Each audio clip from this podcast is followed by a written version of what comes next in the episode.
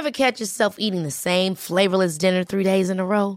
Dreaming of something better? Well, HelloFresh is your guilt free dream come true, baby. It's me, Keke Palmer. Let's wake up those taste buds with hot, juicy pecan crusted chicken or garlic butter shrimp scampi. Mm. Hello Fresh. Stop dreaming of all the delicious possibilities and dig in at HelloFresh.com. Let's get this dinner party started. Hiring for your small business? If you're not looking for professionals on LinkedIn, you're looking in the wrong place. That's like looking for your car keys in a fish tank. LinkedIn helps you hire professionals you can't find anywhere else, even those who aren't actively searching for a new job but might be open to the perfect role. In a given month, over 70% of LinkedIn users don't even visit other leading job sites. So start looking in the right place. With LinkedIn, you can hire professionals like a professional. Post your free job on linkedin.com slash achieve today. Wow. Nice. Yeah. What you're hearing are the sounds of people everywhere putting on Bombas socks, underwear, and t-shirts made from absurdly soft materials that feel like plush clouds. Yeah, that plush. And the best part? For every item you purchase, Bombas donates another to someone facing homelessness. Bombas. Big comfort for everyone. Go to bombas.com slash ACAST and use code ACAST for 20% off your first purchase. That's bombas.com slash ACAST. Code ACAST.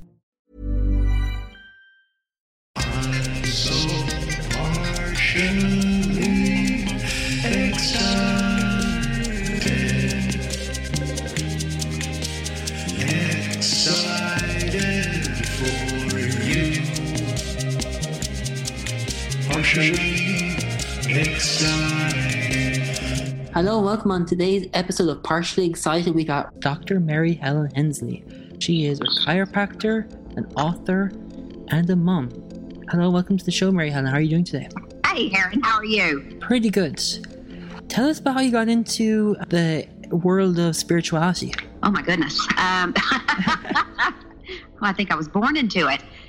Gosh, uh, from the time I can remember, it- it's always been an interesting part of, of my life. I was born the daughter of a Southern Baptist minister, and you know, so had a, a very clear cut uh, set of rules and outlines as far as my religious background went uh, when growing up. But some interesting things happened when I was was younger, and uh, one of those being that my mother, when she was pregnant with me, was told during the pregnancy that because she had contracted German measles, that I wasn't going to be okay. And so my parents had been given that news. I was the, the youngest of four, and so they were told to prepare themselves for any number of difficulties, uh, physical challenges, um, intellectual disabilities. And during this time, my father, the minister, gets this visit, and he describes it as a celestial visit. So there was he, did, he didn't say angels, he said celestial, which so some kind of being unbeknownst to him came and says to him that not only was I going to be okay, but that I was going to be a little bit unusual. So my father hung tight to this. And so from the time I was very small, he always told me that I was promised. Promised in reference to the fact that he had been told during the pregnancy that everything was going to be okay. And in fact, when I was born, I didn't have any of the expected outcomes that they had been preparing for. And from then on, I was saying things and doing things that were a little bit strange, as in talking a lot about my mother's father, who had been a surgeon in Kentucky in the States. And the only thing was that he had been dead since I was one. And so I was having these very clear conversations, and he was telling me things, and I'd go in and report this to my parents, and they'd look at each other. And finally, they sit me down one day and they said, uh, My father, in this big, deep Southern accent, Sugar, do you realize the difference between what it means to be alive and dead? And I said, I don't know. And so they went on to explain to me that my grandfather Judge had had in fact died when I was very small. And so thus began our very interesting journey into my spirituality because this was something that was very real for me. It was out of their box, but something they had to accept because it was happening so frequently. And then came the the dreams where I dreamed somebody was going to die and sure enough they would or my dogs or um, or whatever and so spirituality and that aspect of me outside of me the physical has really been a part of my life for all of my life. You know, it, it went on into my older years where I was in a car accident when I was 21 in 1991 and I was hit 75 miles per hour and broke my neck and uh, had an, a, a near death experience where I spent, um, I don't know how long the time was, but it was quite a memorable time. In that experience of leaving the body, I came back with very clear visuals and memories of, of what had taken place. It wasn't just all kind of love and light. It was it was very um, concrete for me with many facts and details, and I came back a different person. So that, that was when my my real transformation took place, and that was kind of what set me down the road professionally into spirituality. And it's it was a chiropractor who kind of got me moving again after all of that trauma and some things that had been said to me while I was out of the body, as in I was going to come back in with some different healing abilities and some new items in my repertoire. Sure enough, that's what happened. The minute I got back in, I suddenly find myself able to touch another human being and download their hard drive and reading their biography to find out what was wrong in their biology. And chiropractic was the vehicle that allowed me to have the words to express what was happening in the body. Um, I practiced for many years. I stopped in, in 2012 and you know, I've been writing books since 2007. And so, yeah, that's it in a nutshell. um, it must have been interesting. And how did it feel to go from, you know, not having these gifts to having these gifts, you know?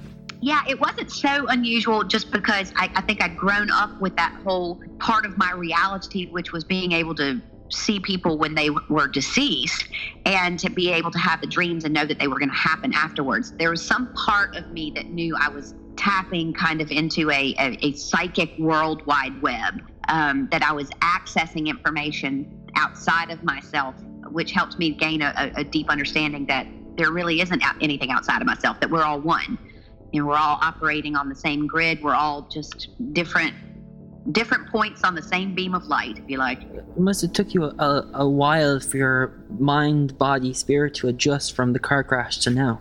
Yeah, it uh, you know it took a while, and, and of course then as the as the gifts became more profound, and as I began to integrate what it meant to have that particular gift and how I could use that to assist another human being. Um, you know, you, literally, you're you're moving from a a, a me to a we state of mind. And that's what's that's what's most poignant to me about the entire experience is that you know you're you're kind of trucking through life and you're like okay where am i going to college? Who am i going to marry? What am i doing? It's me me me me me. How am i going to create my happiness and how am i going to serve me? And how am i going to feel secure about me in supporting myself? And then suddenly you find that every waking moment of your life becomes a we experience. Everything that you touch, everything that you do, everything that you contemplate runs through a new filter. And it's that filter of we, it's that total knowing of belonging to this amazing, intricate grid, and that everything that's happening in the human body is a miracle. That that body is only a vehicle, and how much clout we've placed on the vehicle, and how concerned we are with what the vehicle can do, and how it looks, and how we feel inside of it. And all of a sudden, you're realizing that everything around you is simply just a projection of that, and everything is offering an opportunity or a lesson for you to better know yourself. Because in knowing yourself, you recognize and become closer to that realization that you're not separate from anybody, race, color, creed. Um, simply makes no difference. That we're all we're all paddling the same boat. Do you think it takes a lot of work to get to that point from me to we?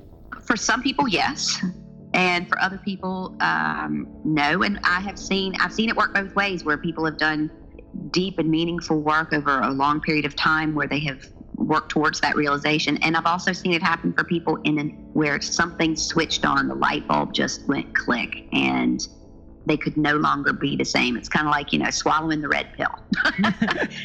I've heard and read that you look at yourself as a janitor when you see the polish the, the dirty windows the polished windows in the person how does it feel?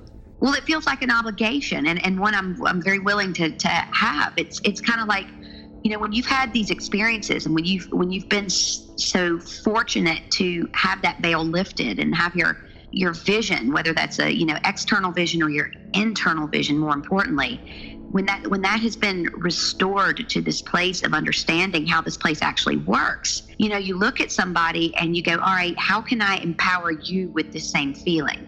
For me in in my work as a healer um, and, and in my work as an author and a speaker it's not about oh here let me go tell you these fantastic stories about myself and and how wonderful i am and these gifts that i have i'm you know back again to the me me me. It's all about how can i show you via my experiences that we all possess this ability.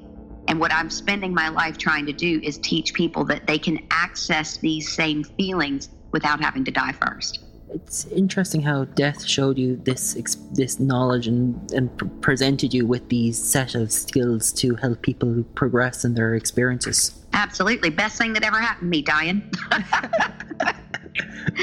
it's a pity you just can not die and have them instead, you know? Well, that's what I'm working on. That's what I'm trying to uh, to show people. So I've watched, you know, my own work has evolved over, you know, the last 27 years since that accident, and you know, I'm still learning. I'm still growing, and you know, just recently in the last couple of years, I, I, I began to notice this frustration building inside of me where you know someone would come to me for a healing session and they may have let's say cancer or whatever and I know that I'm I have the capacity to channel this energy through my body ever since this accident that can assist their body in healing.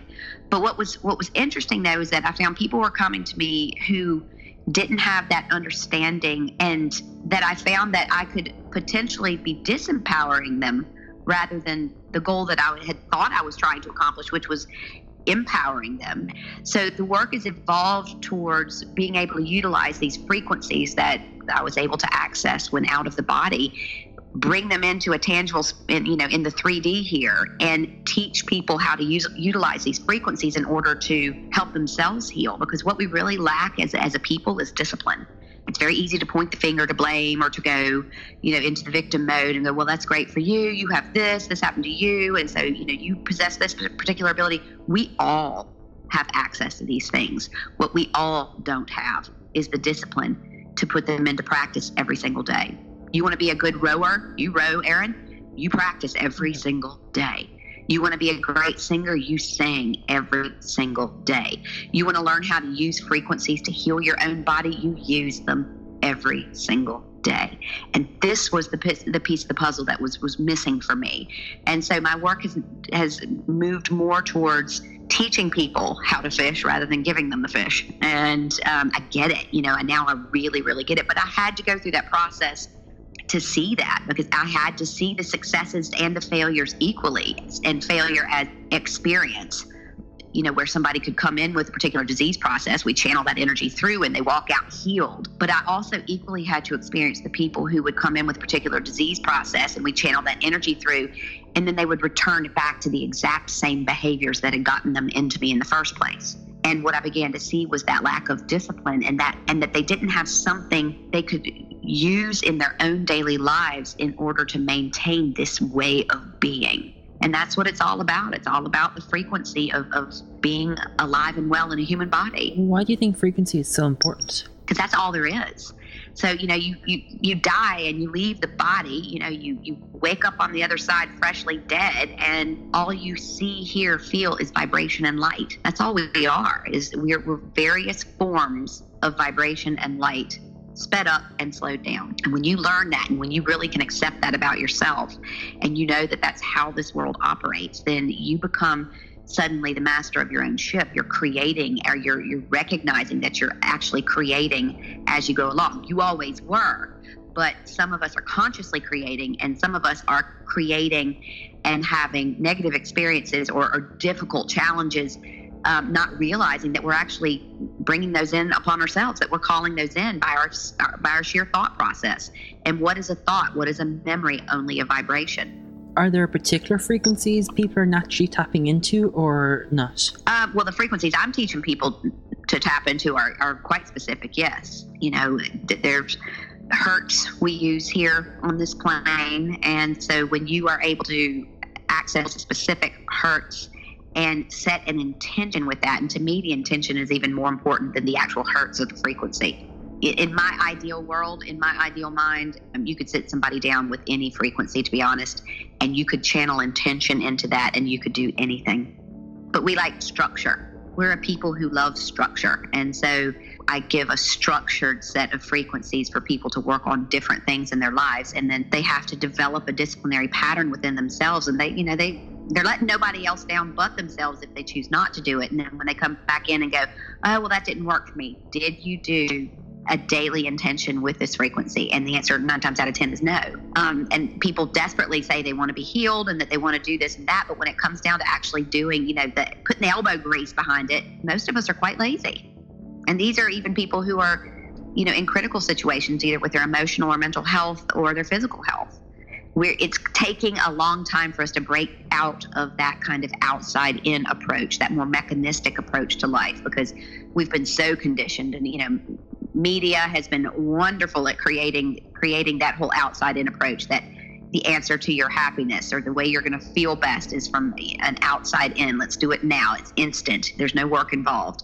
Here let me give you this and you're going to become this. Or you're hungry right now pull in the drive-in it only takes 30 seconds and you know everything that we do is you know fix it with a pill um, let's let's don't bother about looking at the the emotional undertone or the life experience that accompanied the trauma that you're feeling. Let's just do something to get rid of it right now. And so this has really been a disservice to humanity. And so we're trying to, you know, pick people up out of the ashes of that and, and rise them up like the phoenix and, and teach them that you've been disempowered, but you can reclaim that power again. It's fascinating how that that it's like we're asleep and lazy, but yes, we have the tools to empower our abilities to become superhuman in some way. Absolutely. They're they're right there in front of us does that frustrate you in any way when you see that? It has, yeah. You know, I like anyone, even though I've had this phenomenal exposure to what we are outside of the human body and 27 years of miracles and interactions into other people's stories. Um, I'm still human. And so, yeah, there are periods where I get frustrated. And, you know, what I have to do is just the same thing I'd say to one of my children when they get frustrated sit down, sunshine, and take a deep breath. Remember why you're here and remember, the whole reason that you chose to come back here and assist people is because they didn't know. So stop, you know, it's the same logic as getting angry at a, a, a junior infant who can't do an algebra equation. Why would you get mad at somebody when they actually don't yet possess the knowledge of how to operate the tools? You know, that's what you signed up for. So, you know, get over yourself, get your ego out of the way, stop, you know, stop the pity party and get on with the work. So, yeah, I have, I have moments of that, but they're, they're short lived, thank God when I do, sometimes, usually when those things happen, I know I need a rest. Um, that I've become, you know, I'm, I'm literally on a daily basis interacting with people and their stories. And um, when this is something that you do for a living, you forget that, you know, you're moving from one person to the next. And, you know, the, the person before you might have experienced having to escape East Berlin and at a time when in doing so they could have been shot and the trauma that went with this and the, the, fear they felt with taking their young children across the line. And two hours later, you're dealing with somebody who has a brain tumor. I, I have a bad habit of kind of forgetting to sit down and allow myself process that information. And so, you know, sometimes my body will do that for me. I'll get a good old dose of the flu or I'll get something that'll knock me off my feet for a few days where I have to stop and go, oh, hang on, you need to swallow um, the the enormity of what you've just worked with, and you need to deal with the emotional impact that has on you as a fellow human being. So yeah, there's some frustration involved, but it's far outweighed by the absolute joy and gratitude that I have for what I'm able to do. So you just described your, your day. Do you get sucked into the story after the, the person's left you, or do you have a mechanism or a way to declutter yourself for the next individual? I actually I, I, use frequency. So the, the frequency of 528 hertz, um, which we call the miracle frequency, and you know we we I use this one when teaching someone to resonate with their actual human DNA. So when they're dealing with something that's physical, uh, you know, a major disease process, or in turn, it works almost like a, a, a vibrational sage. It's um it's wonderful for clearing a space. You know, now in my world, and I know you've had experience with um, what we would call entities or, or other energies outside of ourselves that can sometimes um, create havoc in our lives. And it's, you know, kind of some lower order disorganized energies floating around because that's, again, we're all energy and light on some various form. And so when you're trekking through this world, sometimes it's like stepping in dog poo and it's on your shoe and then you track it into the house and up the stairs. And when we're interacting with all these different energies, the last thing we really think of is cleaning ourselves off. And 528 Hertz can work like an energetic sage. It can clear a house, a space, and a person. And it's so funny. Like if your hands got dirty right now, Aaron, you would before you did anything else, you would go wash them. On our daily interactions with other people's energies, with energies around from you know electromagnetic frequencies, from cell phones, from laptops, from toxic individuals, all of these things, it adds up. But how many people do you know who actually have the discipline to actually go clear themselves off at the end of the day? Most people don't do that. But you wouldn't dream about wearing dirty shoes through the house, or you wouldn't dream of wearing or, or not washing your hands if your hands were filthy and then go and, and touching something.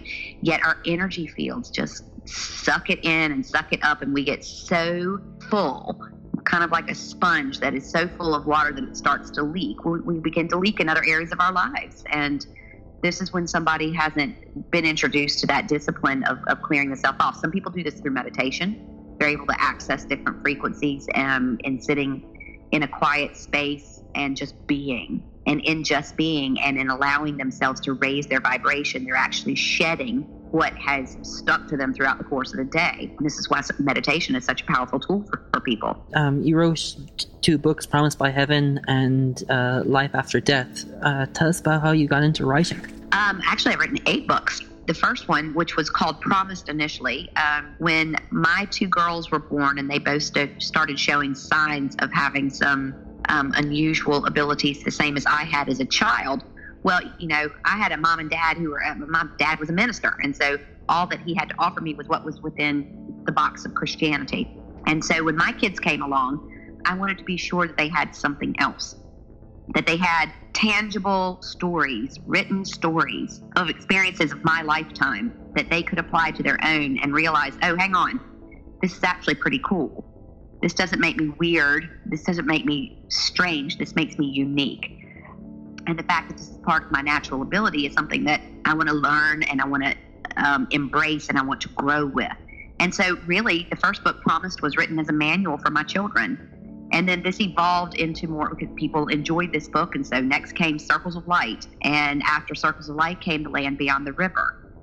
After that, I had a story that I used to tell my girls when they were small at nighttime because I was trying to introduce to them the concept of how important it was to clear this energy off at the end of each day. So I was trying to teach them that discipline. And so I had a little story called the chakra fairies. And so, of course, chakra being different energy systems in the body that represent different things that interact with our physical, emotional, and spiritual being. I wanted them to have a story at night where I could bring these little fairies in, and each fairy was very colorful, representing each different chakra. And the fairy would come in and it would take away anything that was left over from the course of their day. So let's say somebody had said something mean to them at school, and this had reflected, you know, in the third chakra in their self-esteem, their self-worth, their self-value and the little fairy would come in and, and teach them that they're perfectly perfect just the way that they are and that that external judgment was nothing but somebody else's observation or opinion and that did not define who they were and that little fairy would come in and carry that off and so we'd work our way all through the chakras. And so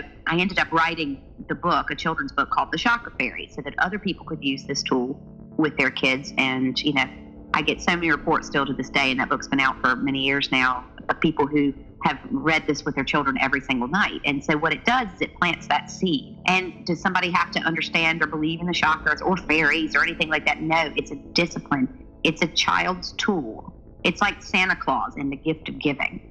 The, you know, is, is there that physical man in the red suit? Well, some say there is and some say there not. It doesn't matter.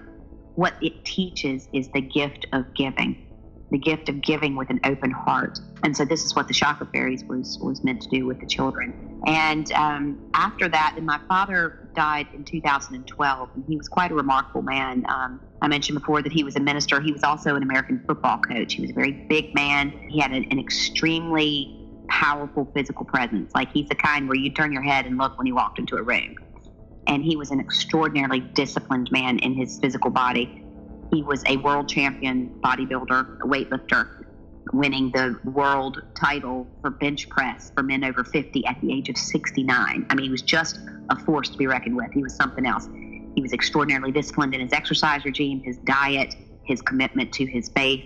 He was just, he was a neat guy, powerful. And a lot of people were uh, kind of on edge or afraid when he came into the room. But um, I, had a, I had a great relationship and I learned a lot from him as a human being and not just as a father. And so my father also in his discipline, he was an avid reader. Um, he was a fantastic public speaker.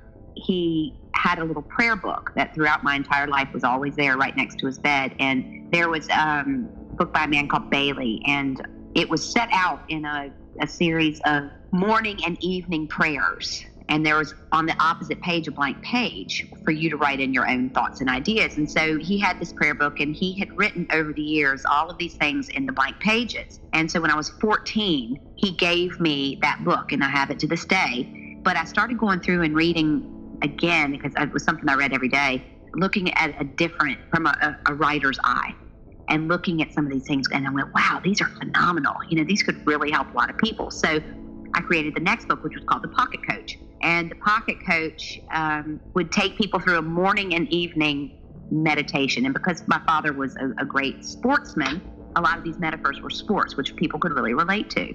So I, I did that same concept where it takes someone through the course of a month, and there's one of my dad's sayings for the morning meditation and one in the evening, and the blank page on the other side.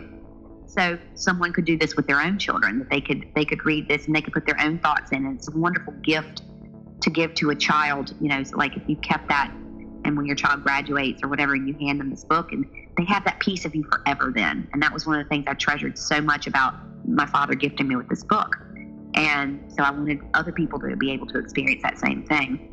And then after that, my dearest friend Patricia Scanlan, who is an author here in Ireland, and she's you know has multiple 21 bestsellers at this stage, I think, in fiction. But she has a, a, a beautiful way of bringing real life scenarios into her fictional characters in a way that really transforms people. And she and I became really good friends. I guess it was right back in 2012. My father died, and she got hold of my first three books one day I get a phone call and she says, uh, "Are you sitting down?" And I said, "Yeah." And she said, "I hope you don't mind, but I sent your books to Simon and Schuster, you know, which of course is one of the most major publishing companies in America." And I went, "Oh." And she said, "Yeah, and they're taking them." And I went, "What?" So, thus was born Promised by Heaven, which became an edited version of those first three books. So, it became then the next book, Promised by Heaven, which is written in three sections. So, it's Promise, Circles of Light, and Land Beyond the River in a format that flows from, from the three books now into one. And then just this past September, Trisha, myself, an angel healer called Aidan Storey here in Ireland, and then another healer who's in England called Pamela Young we co authored a book called Bringing Death to Life. The object of this was to use all of our different backgrounds and our stories and our personal experiences about death and to bring it into a, a format that could assist people through everything from the grieving process to the practicalities of a will to um, signs from loved ones who have passed to death of pets to answering the big questions that plague people about, you know, well, what about a baby? What happens when a baby is aborted? And what happens when a pet dies or what happens in genocide, what ha- you know, and we attempted to answer from each of our, our viewpoints some of the big pressing questions that really puzzle people or, or bother them or create fear. And so that book came out in September here in Ireland, and it will, it will launch on the 6th of April in the UK and then off to America. So, yeah, it's been um, yeah, it's been a trip. what inspires you to produce and write all these amazing books?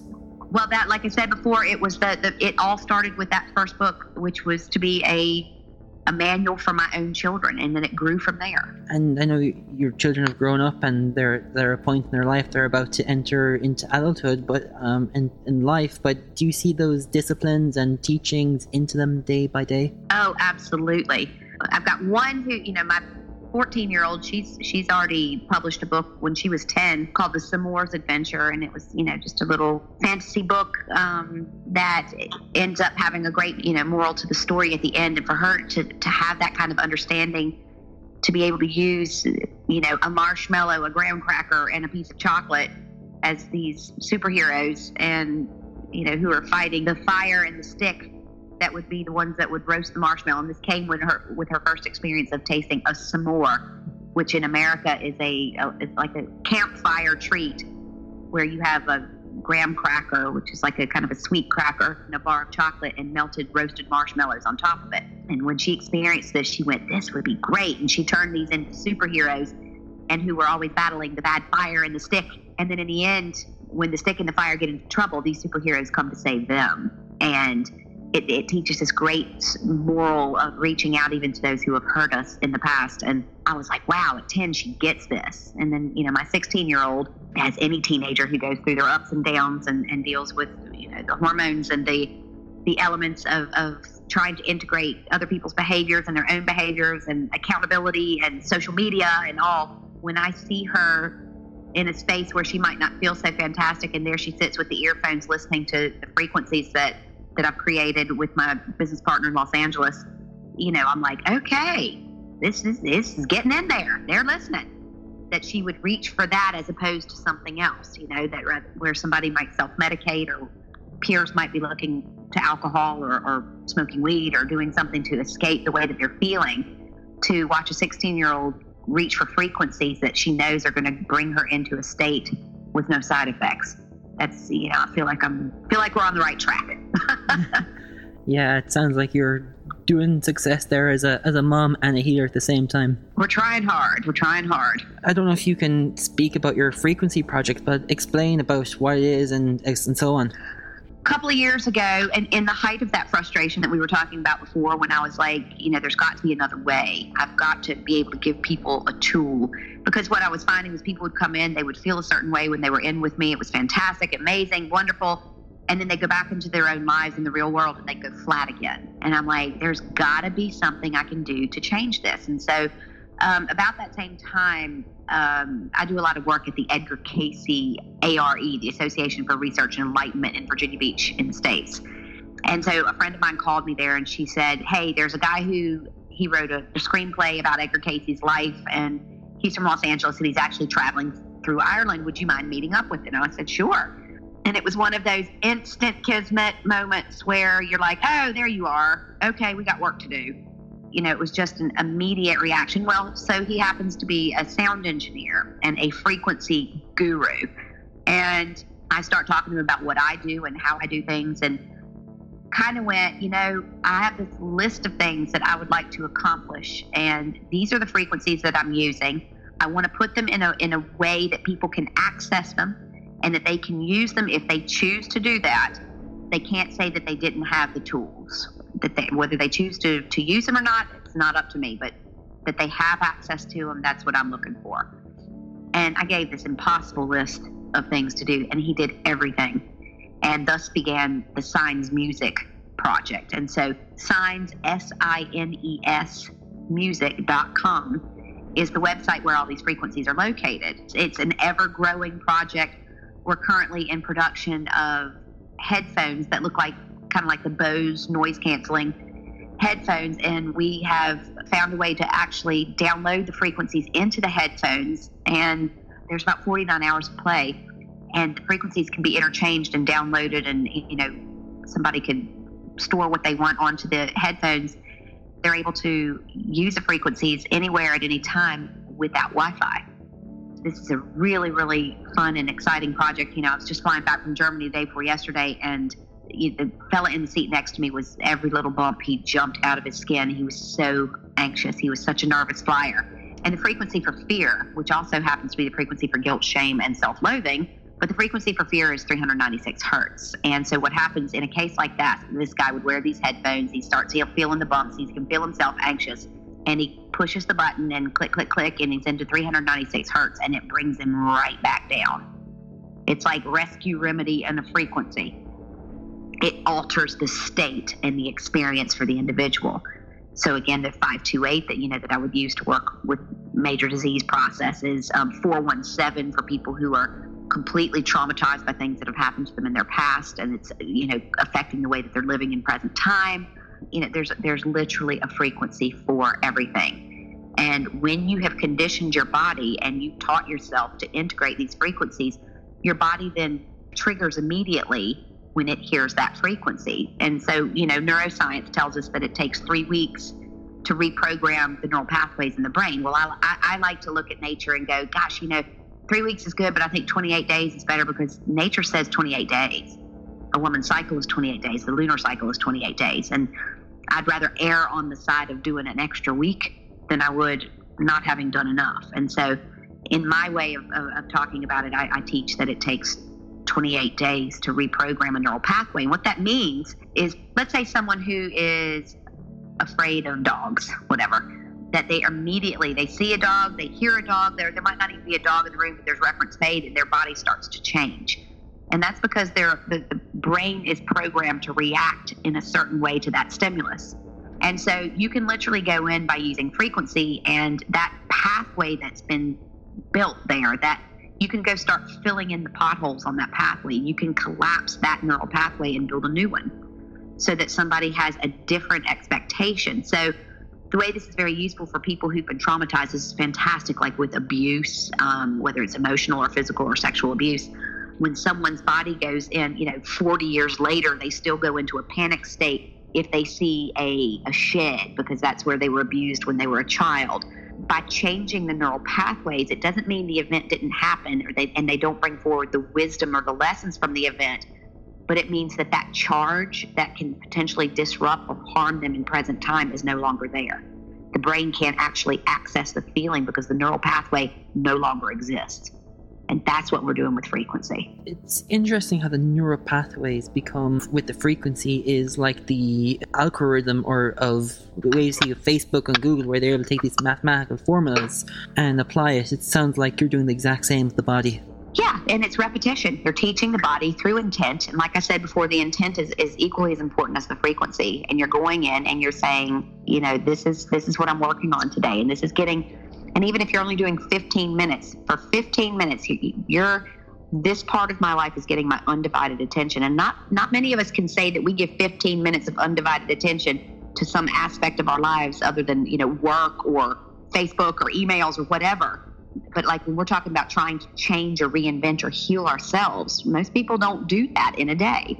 And so we've run these frequencies in different cycles where, you know, for some people, if they're, let's say, if they're trying to get rid of a, a major disease process, where these frequencies can run all night, where they can just go to sleep and the body is being reprogrammed and stimulated as they sleep. For other ones, there's the intention set during the day, and there's a 15 minute pure tone frequency that they're focusing on like like let's today I'm going to work on my liver or today I'm going to work on my eyes and I'm I'm sitting in the, the frequency of 285 hertz which is about rejuvenating my organs and I'm sitting in with the intention of giving my soul focus to that part of me. And I mean like you know it sounds oh gosh that's easy. Yeah it's easy till you try and do it every single day. Ask anyone who's ever tried a diet we all have these great intentions in the beginning, but then the intentions go out the window, therefore, so does the discipline. Does it matter if it's on the speaker or headphones? Obviously, headphones are getting, you know, are, are going directly in, but in my experience, um, when I'm working with people, I'm using a speaker. That part doesn't seem to have made any difference. Um, the headphones that we've created are, are for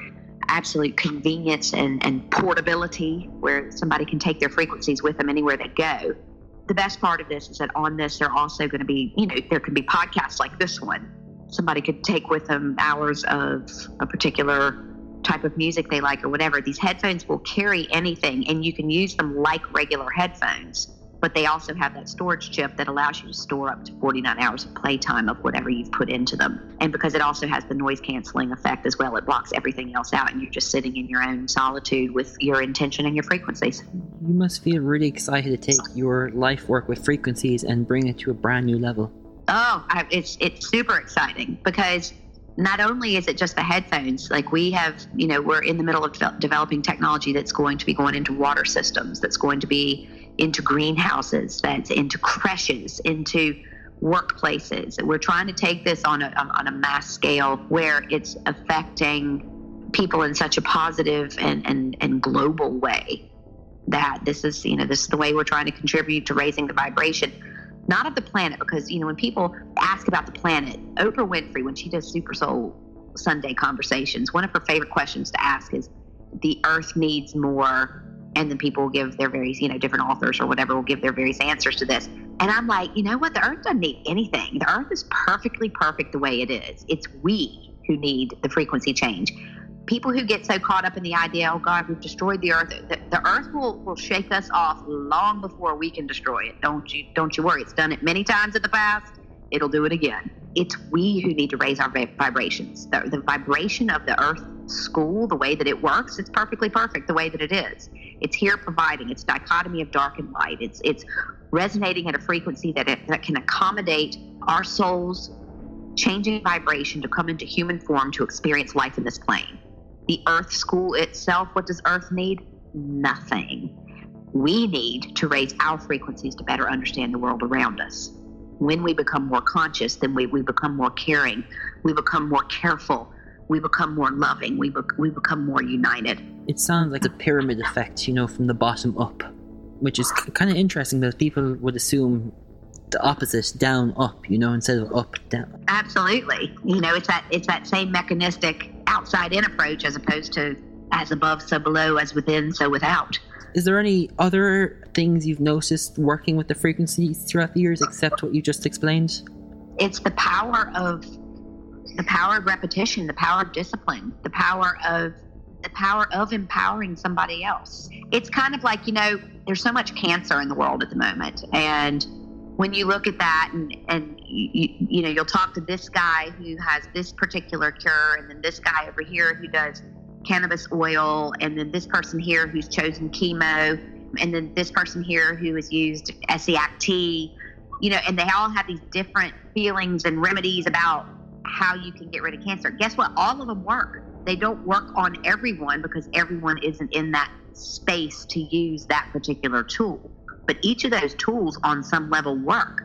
So, you know, I've healed myself from cancer with Essiac tea and with frequency. I know people who have come from terminal to perfectly whole again using cannabis oil.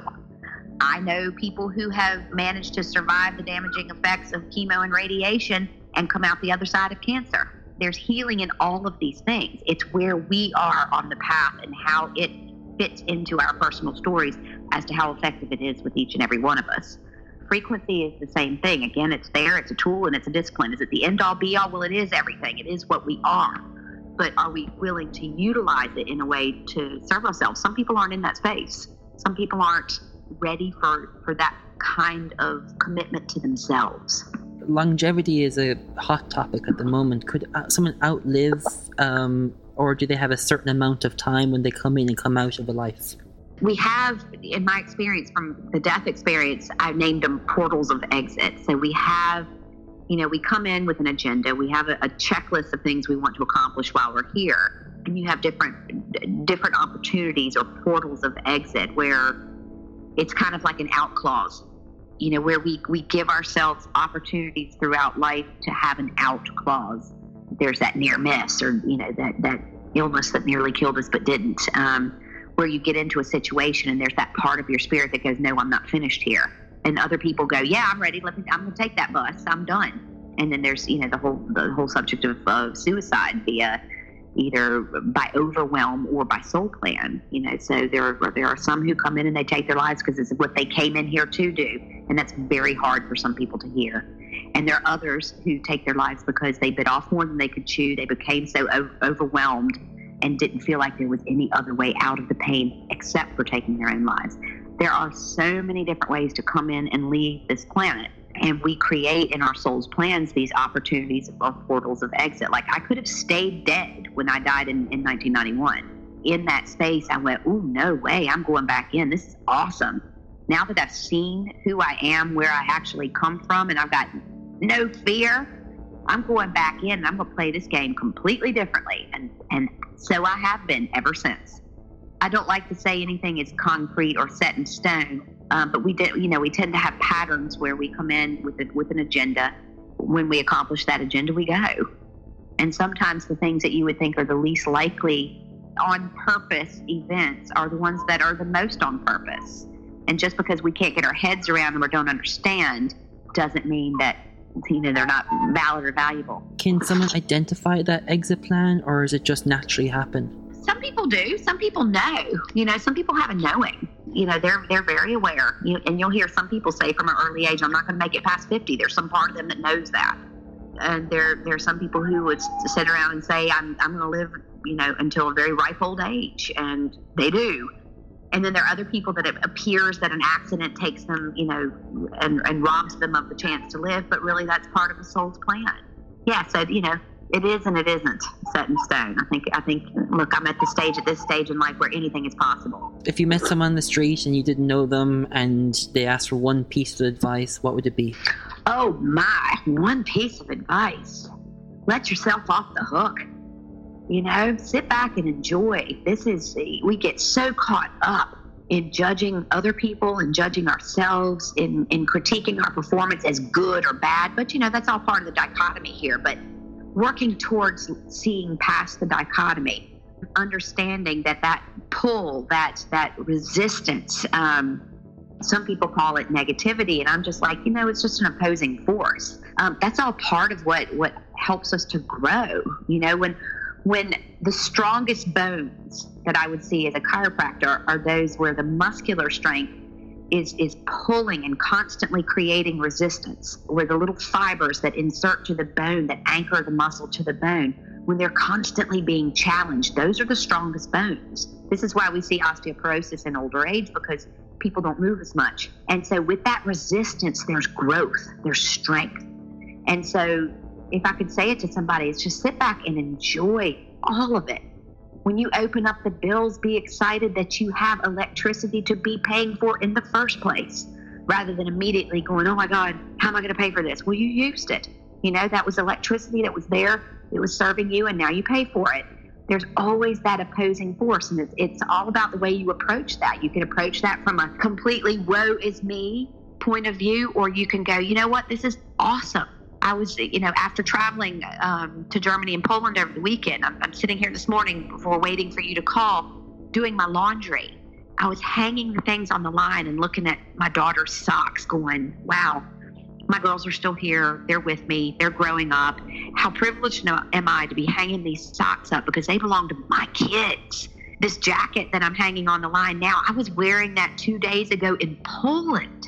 In Poland, being able to look at every aspect of your life as, as a gift and to be able to feel in that moment that deep gratitude, that is also a discipline. We look at the most successful lives, those who look, and I'm not talking about financial success, but the people who are the happiest, the most successful lives where they are so grounded and well rounded. It's because they, they know how to ride the waves, that their state of knowing who they are, that, that, that personal connection with with who they really are. It doesn't alter when a piece of bad news hits them or a bill comes in the door or when a new baby is born or when they get a new job or buy a new car that they're unwavering in that sense of self. And when you get into that space through that daily discipline you can handle anything. I mean anything. And so you know that's what i would say to people is you know sit back and enjoy all of it and let yourselves off the hook you know, you're wasting time judging yourself in the past and things you've done. Well, all the past is is a memory stored in the body. That's all it is. The event is no longer happening, but the cellular memory of the event can stay stuck in the body, and we can continue to relive the feelings and the experiences of something that's not even taking place anymore. And you know, we hold ourselves prisoner that way. So if, if people could learn that discipline of of gratitude, and I was recently listening to something that I've been in practice since the beginning of the year where they said every single day think of three new things. So, three new things to be grateful for. And I'm finding such joy in doing this, and that I have to go way beyond the three. That once I start, I kind of can't stop. And like I could be washing the dishes. Well, you know what? I'm I'm, I'm so grateful for looking out at these sheep in those fields out there while I'm washing these dishes. I'm really grateful that I actually have dishes to wash the little pieces of gratitude, they don't have to be enormous things. These are small things where you're actually taking notice of everything. You're being present in your own life. And by exercising that gratitude, you're changing the actual vibration of your experience with the world around you. Excellent. Mary Helen, I want to say thank you for coming onto the show and sharing what I guess share. Thank you so much, Aaron. I, I really appreciate what you're doing, sharing this kind of information with people, opening the airwaves and inviting people into to the magnificent stories of, of every human being is just a, it's a wonderful thing that, you, that you're doing and I, and I appreciate you for it Thank you. Fabulous. yay we did it finally Yeah.